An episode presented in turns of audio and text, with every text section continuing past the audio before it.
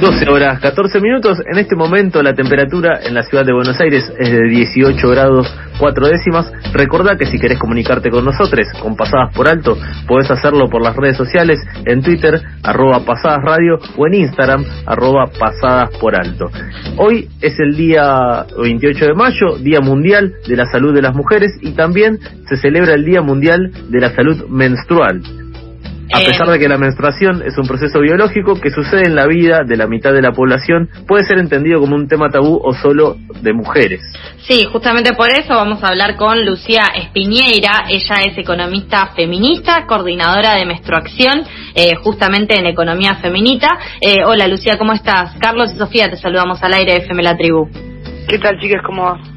Bien, todo bien. Eh, Lucía, en primer lugar, y para empezar a, ordenarnos con los conceptos y con todo lo que podemos empezar a, pensar en este día, con, las propuestas que tiene eh, pensar este día de la acción por la salud de las mujeres y por el, la salud menstrual, ¿qué, ¿cómo definirías a la gestión menstrual, a la salud menstrual? Bueno, un poco lo que tratamos de hacer desde los activismos menstruales es levantar esta idea em, de que la menstruación es salud ¿no? Y no habla tanto de higiene o de protección como quizás se habló históricamente, como quizás eh, se repite en la publicidad y en la mirada más mainstream de este tema, sino corrernos de ese eje de que la, sangre menstrual es sucia y pasar a una instancia más de gestión del sangrado, que es algo que hacemos quienes tenemos útero mes a mes durante muchos años de nuestra vida y hablar de la salud también, porque bueno, cuando no se tiene en cuenta lo que cuesta menstruar en términos económicos, cuando no se pregunta en el consultorio acerca de la menstruación, se pierde de vista que es un tema de salud pública que hay que tratar desde todas las aristas. Y con respecto a la desigualdad económica y social eh, que se vive, digamos, ¿cómo es el acceso a los productos de gestión menstrual?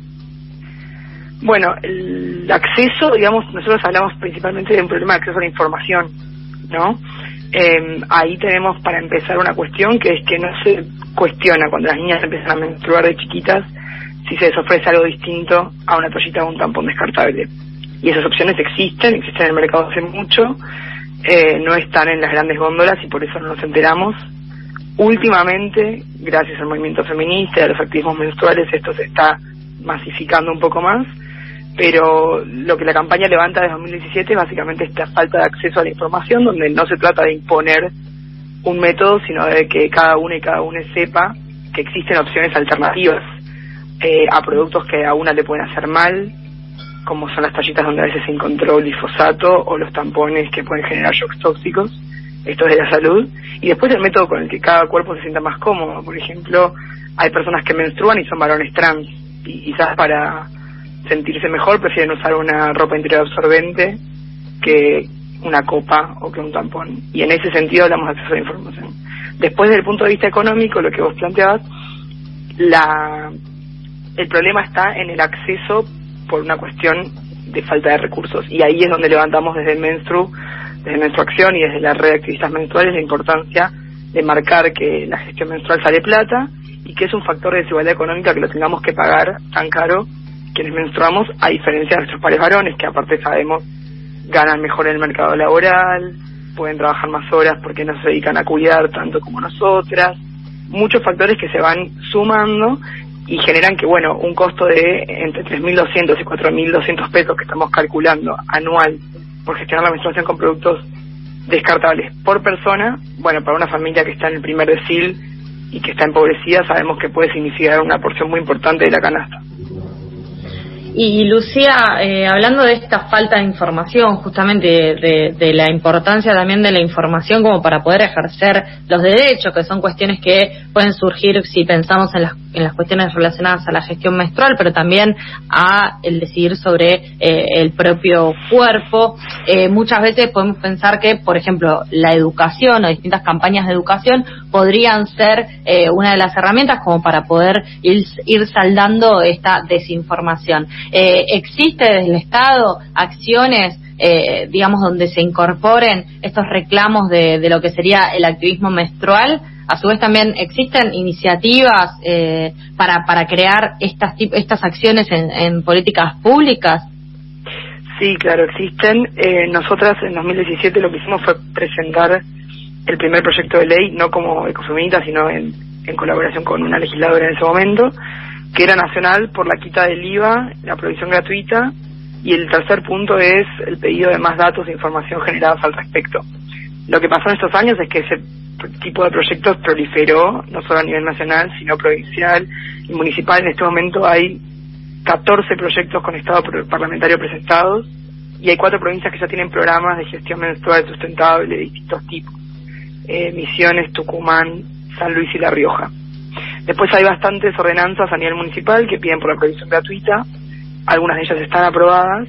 Lo que decimos de la red de activos menstruales que está creada en este mayo 21 es que no termina todo en las políticas públicas. No se trata solo de tener una provisión gratuita, de bajarles el precio, de conseguir que las mujeres puedan conseguir copas, sino que también hay que tener una mirada integral sobre cómo se lleva adelante esa política. Porque, por ejemplo, ¿cómo voy a caer con una copa menstrual a un lugar donde no hay agua potable, no?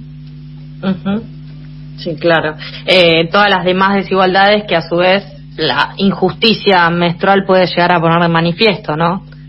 Exacto, y en una mirada feminista tenemos que tener todas estas realidades en cuenta, los diversos contextos menstruantes de los que hablamos, la menstruación en la situación de calle, la menstruación adentro de, las, de los espacios penitenciarios, por ejemplo.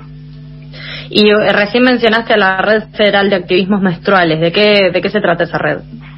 Bueno, es una red que conformamos con muchas compañeras que son activistas de distintos espacios y vienen laburando el tema hace un montón. La realidad es que cuando empieza a haber políticas públicas que tienen en cuenta la mirada feminista y, los reclamos que venimos haciendo del movimiento, parece como si no hubiese existido antes de esa ley o de esa ordenanza o de esa política en particular. Eh, trabajo por la gestión menstrual territorial, sostenible, feminista. Y nosotras venimos trabajando en esto hace un montón. Algunas de las chicas compañeras son productoras, algunas son educadoras menstruales. Nosotras desde Menstru estamos más asociadas al acceso a la información, al, a la producción original de datos sobre menstruación y economía, que no lo sabía hasta que los produjimos y, se empezaron a, realizar ya oficialmente. Eh, y lo que hacemos es nuclearnos para estar unidas, primero que nada, pero también para monitorear que lo que se hace, se lleva adelante, eh, sea de la manera más ideal, que conocemos que es la ideal, por también la cantidad de investigación que hemos hecho al respecto, no solamente sobre Argentina, sino más particularmente sobre estas políticas en el mundo, porque tenemos un montón de antecedentes en los que basarnos, saber qué funciona y qué no, eh, y bueno, tener el ojo puesto sobre este tema que es tan tabú y tan estigmatizado que la información no está tan fácil al alcance de la mano como en otros temas. Lucía, teniendo en cuenta la pandemia que impide eh, bueno, salir a la calle o generar distintos espacios de encuentro, ¿qué acciones proponen en este día? Bueno, justamente lo que mencionás es clave porque creo que no tengo que hemos hecho otra cosa, pero lo que logramos hacer fue un postazo en realidad nosotras venimos posteando, nos encuentran en arroba en Instagram y venimos posteando semanalmente un posteo que informa sobre estas aristas de las que yo les contaba.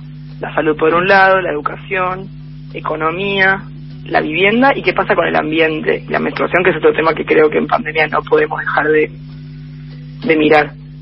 Eh, y este posteazo termina con hoy, 28, un video que los invito a mirar que subimos a nuestro Instagram TV de dos minutos para que compartan que resume todo esto que les vengo contando mucho mejor y mucho más lindo con imágenes. Eh, y bueno, nada, creo que es importante que todos nos sumemos a esta. El 28M es históricamente un día por la salud de las mujeres, supo ser un día de, militar el derecho al aborto y ese derecho hoy lo tenemos. Así que creo que podemos pensar en esto como un próximo paso, ¿no? La igualdad menstrual. Sí, mucho, mucho sucedió cuando pasó la, la gran conquista del aborto, encontrarnos con compañeras, compañeros eh, en la celebración, en la alegría y decir, bueno, ahora a recomponer y volver a, poner toda esta energía en nuevas causas, eh, que queda mucho por hacer. Te agradecemos un montón, eh, Lucía, por la comunicación. Entonces vemos en las redes amred.ar eh, los posteos y nos sumamos a este posteazo también por este día eh, de la salud menstrual. Eh, te mandamos un abrazo y te agradecemos la conversación con Pasadas por Alto. Muchas gracias a ustedes. Pasaba Lucía Espiñera, ella es economista feminista y coordinadora de menstruación de Economía Feminita. Eh, pueden buscar en redes sociales arroba red amred.arg, amred.arg donde hoy van a realizar un posteazo con el hashtag menstruar es político. Además, también queremos agregar que la campaña nacional por el derecho al aborto legal, seguro y gratuito también convoca a celebrar este día y además celebran mañana el 16 aniversario de la inauguración eh, de esta campaña a través de un comunicado en el que exigen el acceso igualitario a la educación sexual integral, a los métodos anticonceptivos, el pleno cumplimiento de la ley 27.610 de interrupción voluntaria del embarazo y atención post-aborto en todo el territorio nacional y el respeto y garantía de los derechos humanos, convocan y anticipan que mañana van a llevar a cabo un encuentro federal que se va a realizar de forma virtual para poder analizar el curso de la implementación de la ley en voz de representantes de las 42 regionales que tiene la campaña nacional por el derecho al aborto eh, y bueno, será a las 17 horas a través de una transmisión abierta en el canal de YouTube de la campaña nacional por el derecho al aborto legal, seguro y gratuito. Varias acciones en este Día Mundial de la Salud para las Mujeres y de la Salud Menstrual. Seguimos en Instagram, que tenemos Instagram. Hacemos sorteos a cambio de que nos cuentes cuánto te pasaste esta semana. Arroba Pasadas Radio. Influencer del meme.